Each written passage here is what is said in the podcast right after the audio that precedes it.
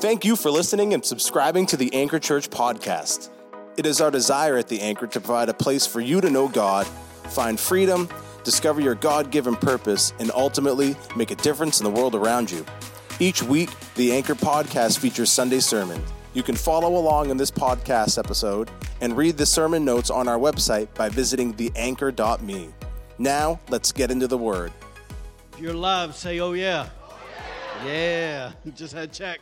Good to see all you guys here today. So, listen, today uh, I actually want to I want to preach a message to you that uh, has dramatically changed and continues to change uh, my life. And I want to start off by telling you a story that happened pretty much 20 years ago. So let's pray and, and we'll jump in. Jesus, I thank you for every person that's here.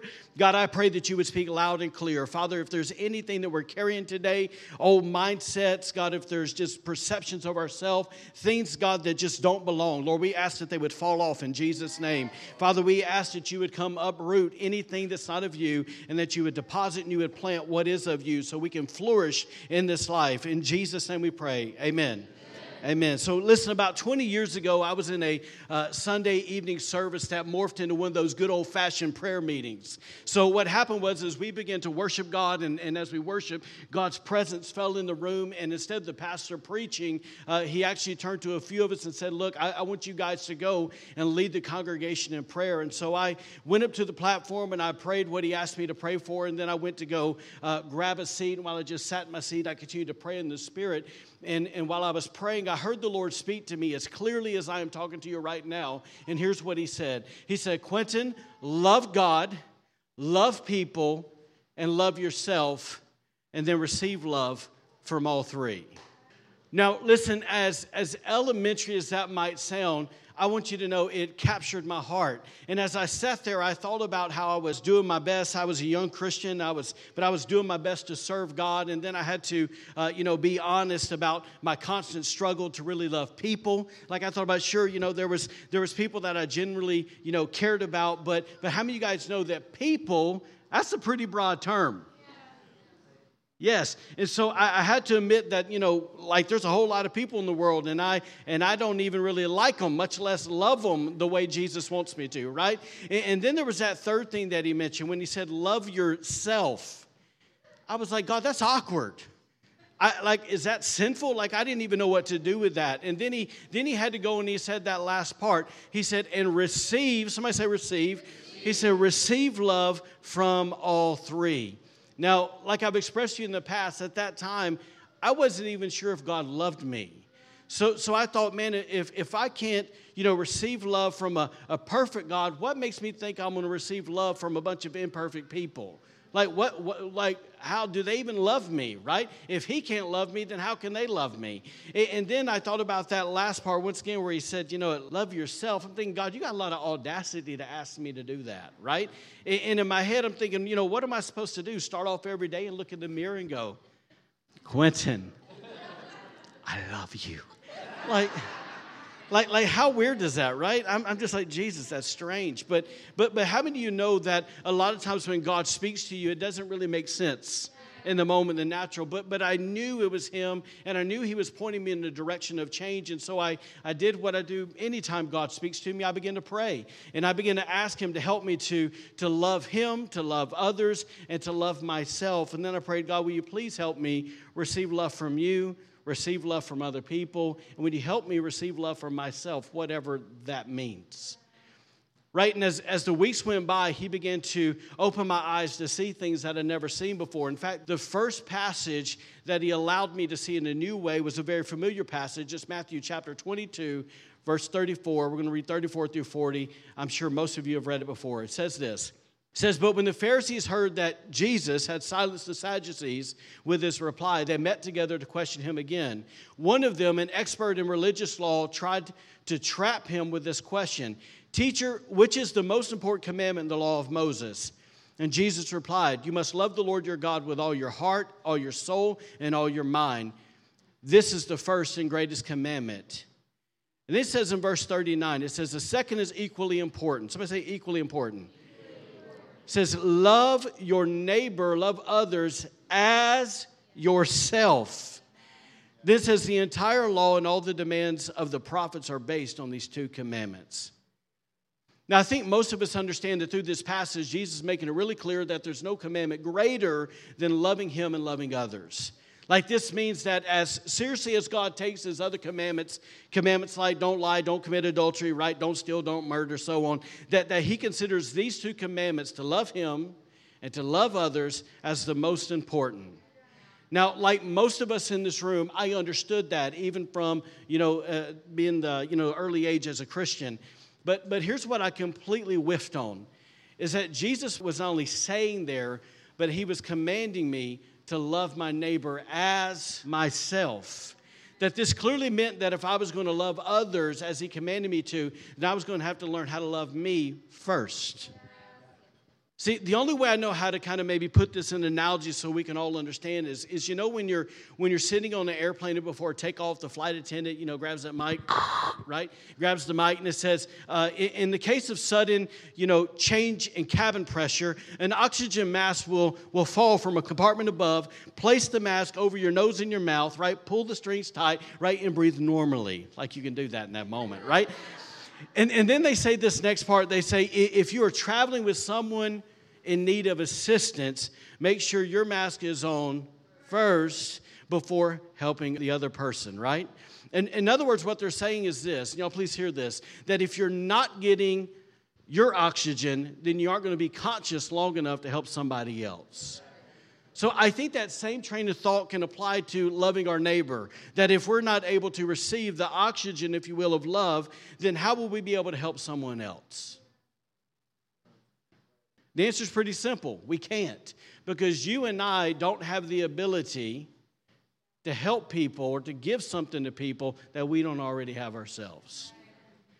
Now, here's what's interesting. At that time, I thought this I thought that the trick to loving others more was to simply love God more.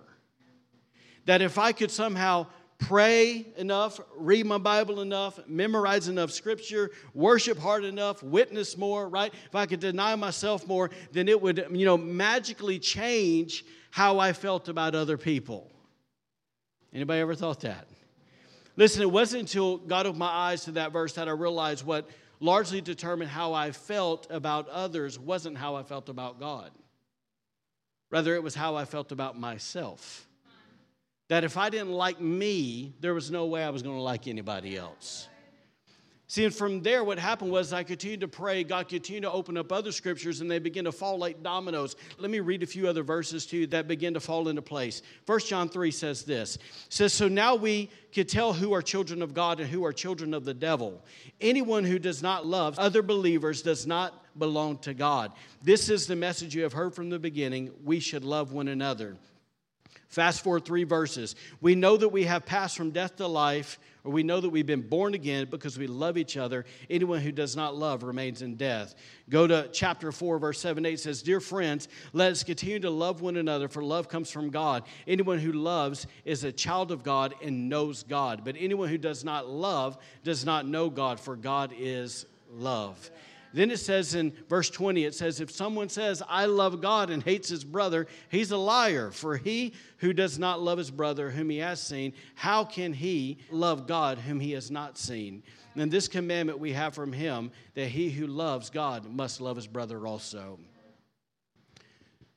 See, gang, when I landed that point, I started like, uh oh, like Jesus sees this a whole lot more serious than I do. Right? And I begin to see how intricately connected that the giving and the receiving of love in those three areas really was. In other words, it's this like if you take what we just read, like if I don't love myself, then I can't love others. And if I don't love others, he's saying I don't love him. Now, to understand that there's this cyclical thing that's at work here, because we all understand that it's impossible to love people unless you're connected to Him, who is love, right? The love of God's been shed abroad in our heart. So love comes from Him. It's, you know, He is love. And so He deposits in our heart, which helps us love people and ultimately love ourselves. It all works together. And that's what I saw. That I'm like, man, that all this is undeniably connected. And if it's going to work in my life in these areas that He's talking about, then I got to grab all of them and not just one of them. See, that's when it hit me, and I want to focus on one area of this today, but when it, that's when it hit me that when he said, Quinton, love God, love people, love yourself, and receive love from all three, as foreign as the idea was, I realized that God Himself was inviting me to come love myself. So I'm being clear here because I know we live in an age where that means a lot of different things to a lot of different people. Don't misunderstand me. He was not inviting me, nor does he invite you, to love ourselves in a very narcissistic way. Right? And so I'm going to give you a few things because this is narcissistic behavior. And so if it's in us, it's got to go. Okay? So listen, God wasn't saying that, you know, okay, look, you can have an exaggerated opinion of yourself and think you're better than everybody else. He, wasn't saying that you can live with a sense of entitlement as if everyone owes you something. He, he was saying that, look, it's okay for you to have a lack of empathy, you know, for the needs and the feelings of others because you want everybody to notice you. He wasn't saying, look, you know, you have to be admired, so everyone needs to tell you how wonderful you are, right? Or, or that you deserve special treatment because you think in your head that you deserve the perfect life. He wasn't saying, you know, I'm going to allow you, Quinton, to make, to make your achievements and your talents to seem bigger than they really are. He wasn't going to expect everyone to say yes to me without question because I had a hard time hearing no. Right? He wasn't going to allow me or you to manipulate or take advantage of people so we could get what we want. And he's not okay with us being, you know, overly sensitive, defensive, impatient, and angry when we don't get our way and he wasn't inviting me to fall apart or withdraw when people were critical of me. And lastly, he wasn't saying, look, you, you, it's okay to refuse your responsibility for your sin because obviously it's not your fault. You know, that happened to you when you were a kid. Am I making sense? See, God wasn't inviting me and He isn't inviting you into any of that kind of behavior, okay? In, in fact, it's if you look at the Bible, the Apostle Paul actually condemns that kind of behavior when he said this, talking about the last days. In 2 Timothy chapter 3, he said this. He said, You should know this, Timothy, that in the last days there will be very difficult times. Why will there be difficult times? For people will only love themselves. That's what we just talked about. For people are going to have those traits that we just talked about. Then he says this, and they're going to love their money. He says they'll be boastful and proud, scoffing at God, disobedient to parents, and ungrateful. They will consider nothing sacred. They will be unloving and unforgiving. They will slander others and have no self control. They will be cruel and hate what is good. They will betray their friends, be reckless, be puffed up with pride, and love pleasure rather than God. And what's this part? It says they will act religious, meaning we're going to see people like that in the church. It says, but they will reject the power that could make them godly, that could change them right? And it says, stay away from people like that. Great place to say amen. Unless he's talking about you, then you say, uh oh. Listen, the bottom line is, is we know that when, when God invites us to love ourselves, he, he doesn't want us to love ourselves in that way. Why? Because it violates the two commandments. That when we act like that, we not only deceive ourselves into thinking that we're better and more important than everyone else around us, but we're actually becoming a God to ourselves because we are we're in basically wanting everybody by our actions, by our words, to, to come and worship and serve us. Like, how many of you guys know that anytime we elevate ourselves above God and above others, it's sin? Yeah. Right? So, listen, if that's not what God was inviting me into as to what He's not inviting you into, then, then what's He inviting us into? The answer is really, really simple. He's inviting us to come and to see ourselves like He sees us. Listen, I can tell you from experience, and I've been hammering on this a little bit lately, but when we constantly see ourselves through the lens of, of what we talked about last week, our past, our problems, and our performance, man, at that moment, if we're operating from those three things, we're opening up the door for feelings of unworthiness, the feelings of self condemnation, and the feelings of self hate to come on in and sit at the dinner table with us. Right? And so I just think this that if, if God doesn't want us to look at it, at our lives like that, then, then maybe we need to remind ourselves what Ephesians 5 1 says. It simply says this imitate God in everything you do. So if that's true and it is, then we have to ask ourselves, then, then if I'm supposed to imitate God, then how does God look at me? The answer is pretty simple. Don't miss this. He looks at us through Christ. Thank God for that, right? Listen, that He's not staring at all of our junk and all our mess. I'm not saying that He's oblivious of our sin.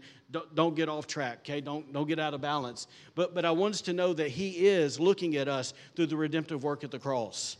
Like he sees us, right, as a person who has been cleansed, as a person who has been forgiven. Like we thank God for the blood. He sees us as people who have been declared not guilty. He sees us as people who are already loved and accepted. He sees us as people who are already a part of his family. We are his children, right? That's how God's looking at us.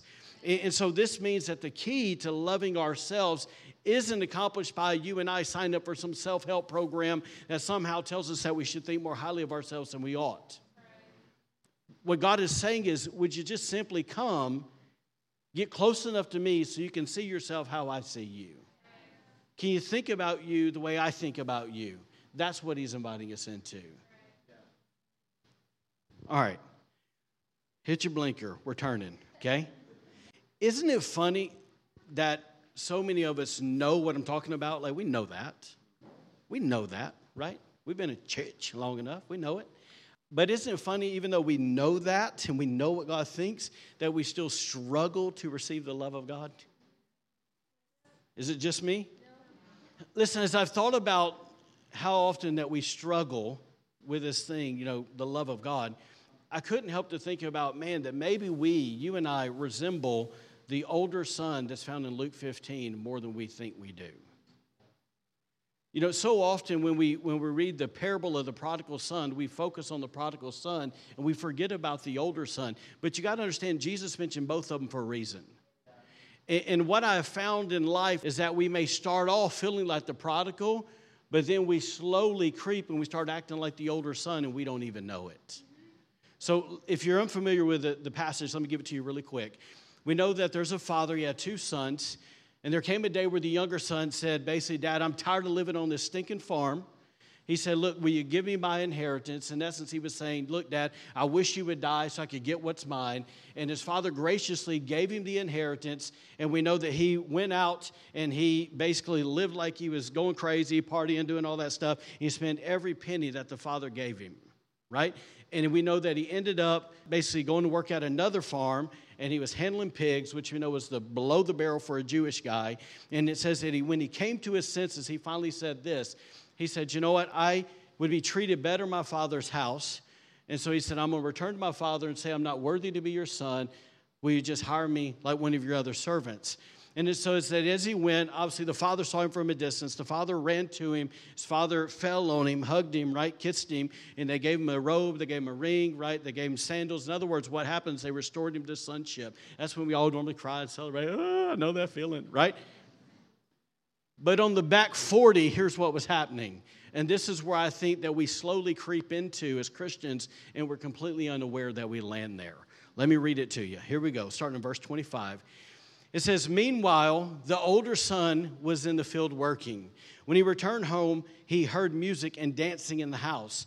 And he asked one of the servants what was going on. Your brother is back, and your father has killed the fattened calf. We're celebrating because of his safe return. Now, watch what happens next. Let's put ourselves in this if we can. It says the older brother was angry and wouldn't go in. His father came out and begged him, but he replied, All these years I've slaved for you and never once refused to do a single thing you told me. And all that time, you never gave me even one young goat for a feast with my friends. Yet when this son of yours comes back squandering your money on prostitutes, you celebrate by killing the fattened calf. Now, watch how the father, because he's really, Jesus is talking about the father, watch how he responds. He says, Look, dear son, you've always stayed by me.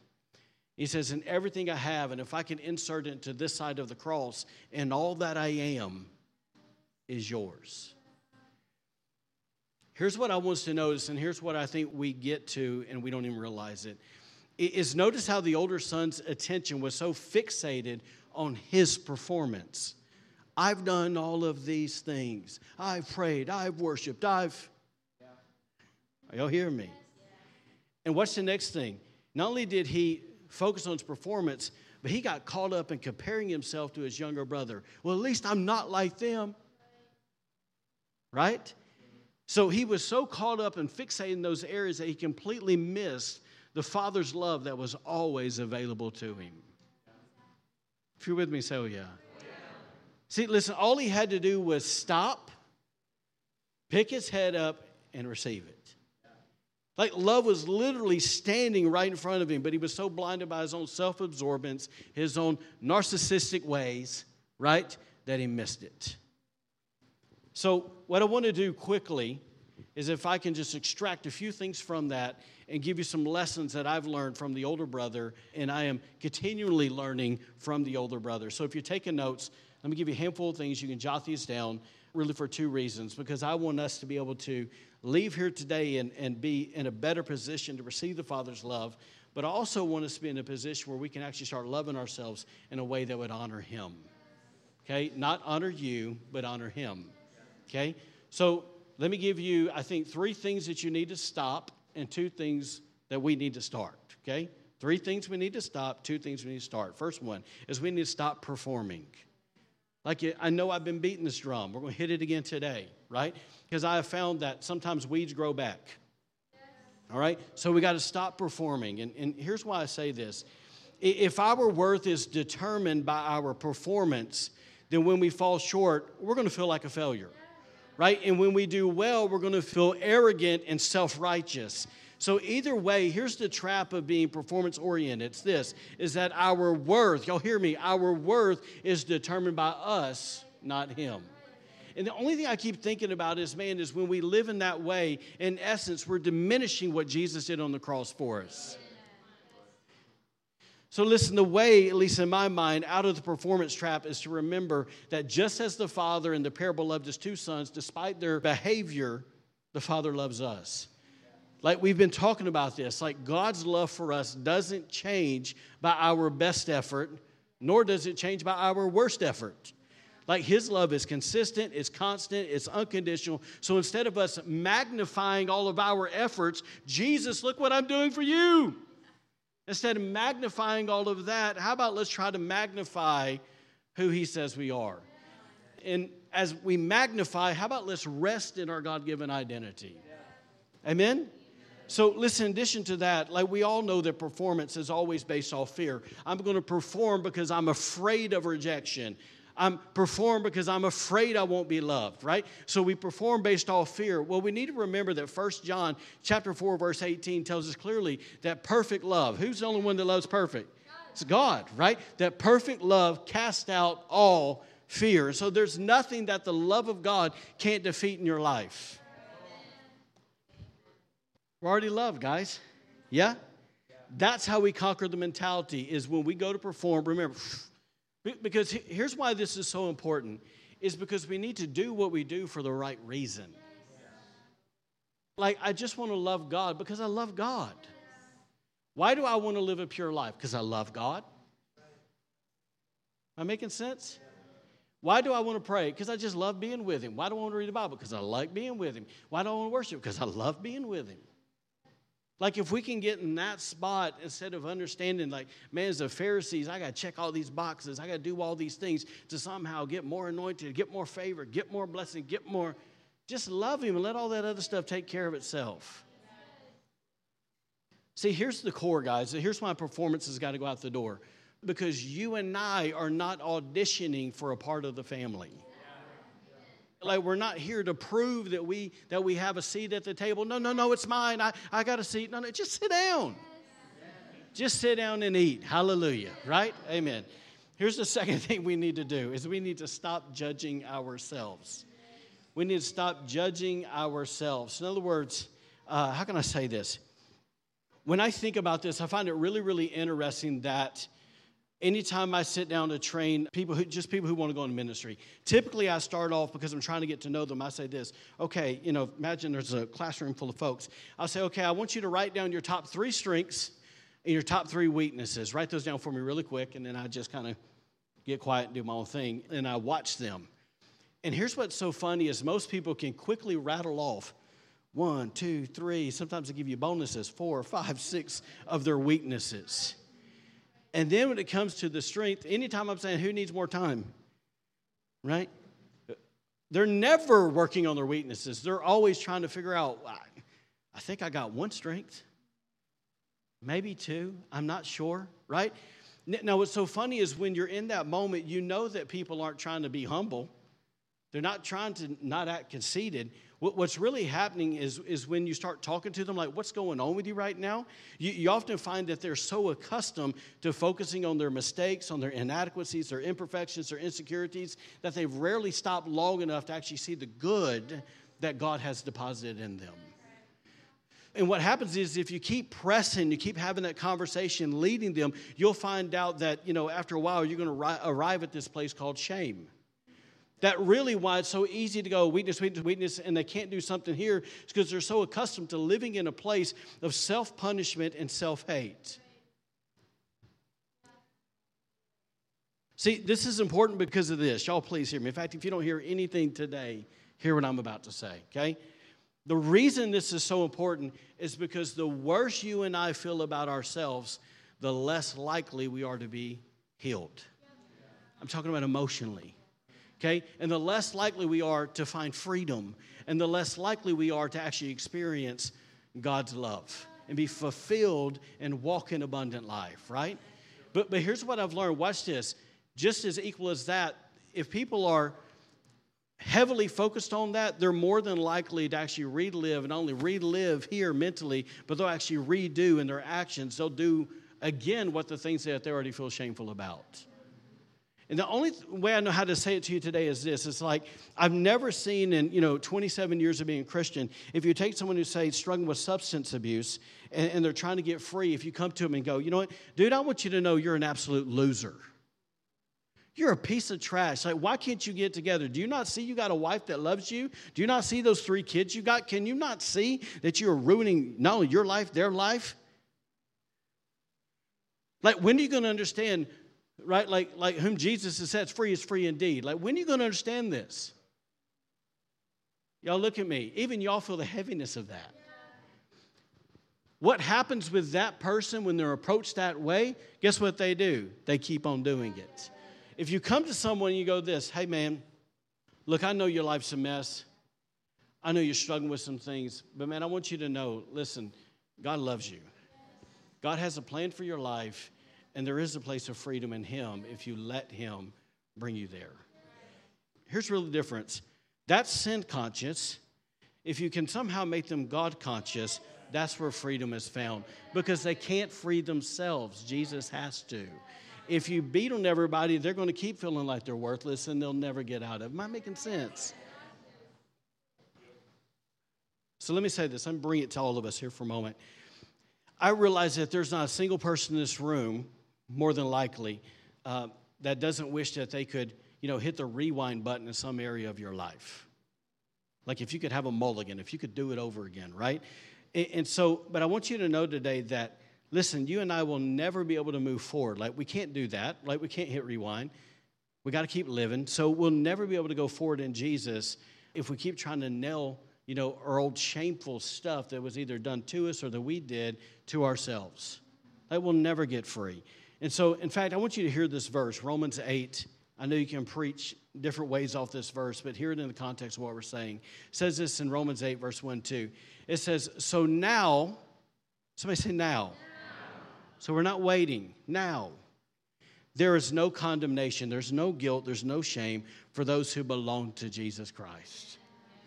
It says, and because you belong to Him, because you're in the family, because you're loved, guess what? The power of the life giving spirit, not religious spirit, not legalism.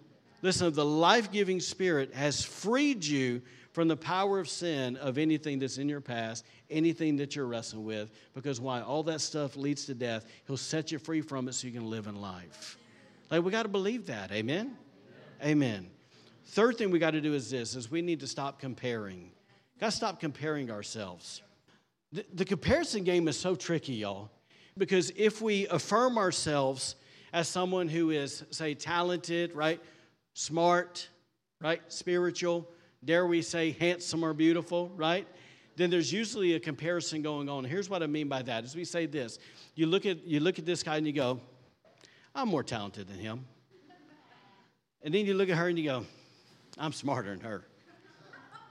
I'm, I'm more spiritual than her. And then you look over here and you go, I'm definitely better looking than them. definitely. or watch this on the flip side, I'm not as talented as him. Man, I'm not as smart as her. She's definitely, she's definitely got something I don't have. She's way more spiritual than me. I'm, I'm uglier than all those people. Am I making sense? Listen, we do that so much, we do it subconsciously. We are constantly trying to find our worth by walking around and trying to build ourselves up through tearing someone down, or we're losing our worth because we're tearing ourselves down by trying to build somebody else up. It's not Jesus, right? I just think this it's like if we stop and go, okay, where does that come from? Here, I'll get really vulnerable with you guys, okay? I do this to help you hopefully get vulnerable yourself. Like, why do I hate it when somebody says, man, that dude preaches really well, talking about somebody else? Wonder what they think about my preaching.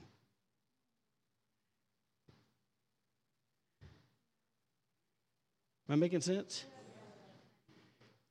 So, you know, find whatever you're passionate about. And it's funny, man, like, like you can feel like you're born to do something.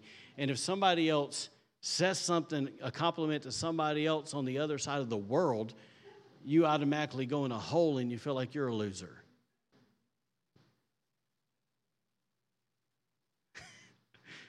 Isn't it so dumb? Now, you can do that in a hundred different ways. Somebody can say, Oh, you look nice today. Well, what about yesterday?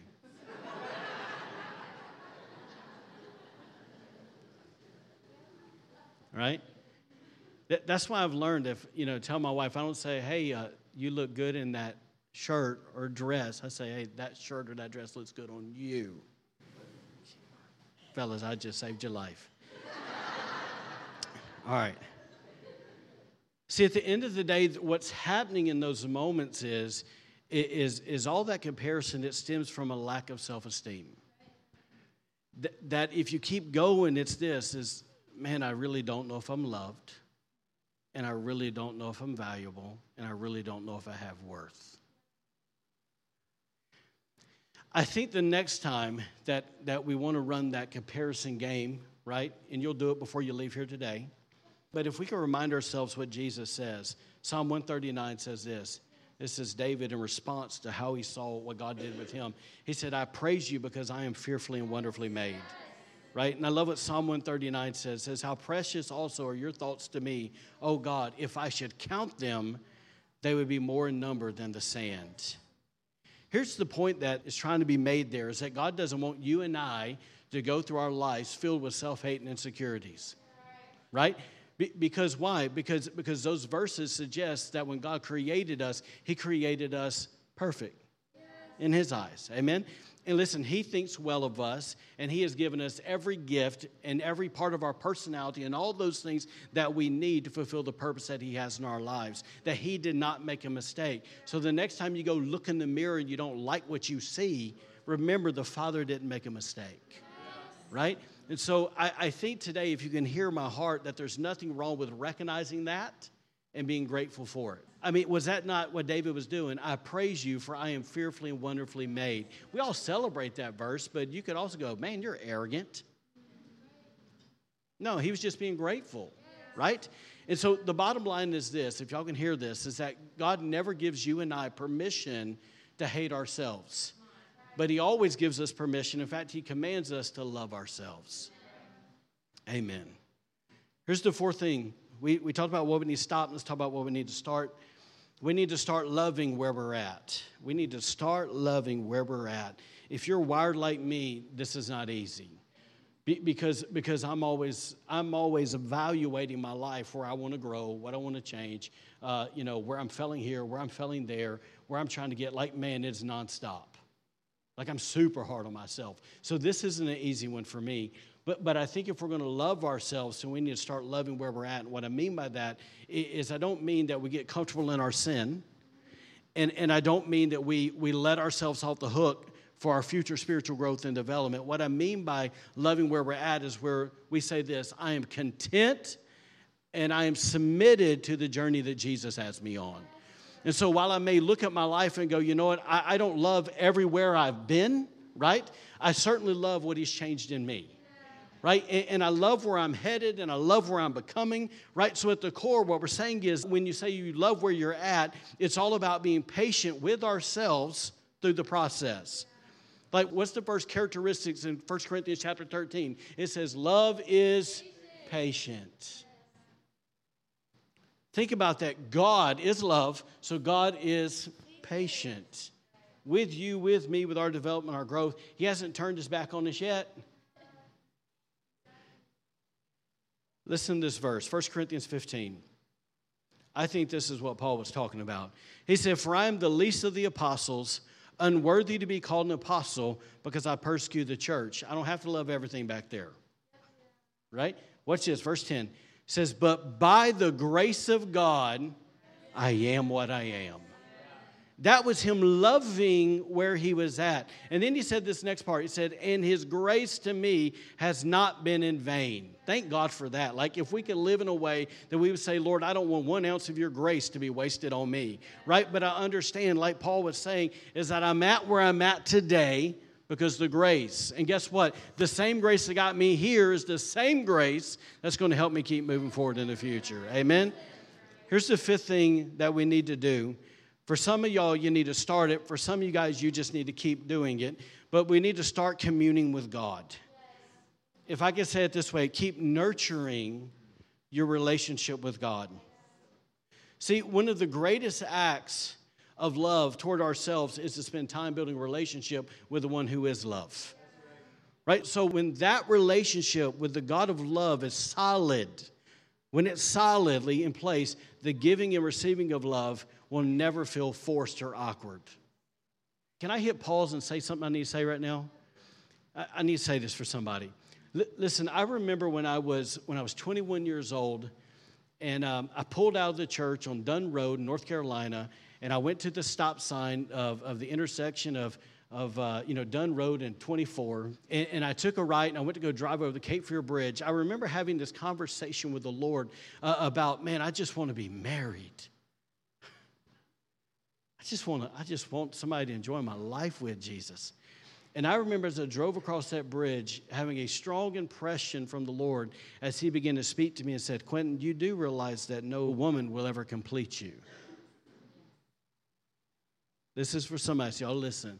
And no woman will ever complete you. What you are looking for of that place of peace and joy and love and safety, in essence, what you're looking for is only found in me. And that's the moment, thank God, that I realized that even though God gave me a wife and He gave me kids and all that, I realize today at the end of the day, they are not my source of love. He is. And as long as I'm looking to other people to be my source of love, I'm going to be a miserable, disappointed, upset person because nobody in this world can make you happy. Only Jesus can. That was free. Okay. All right, so listen, let me let me get back on track here, unpause, right?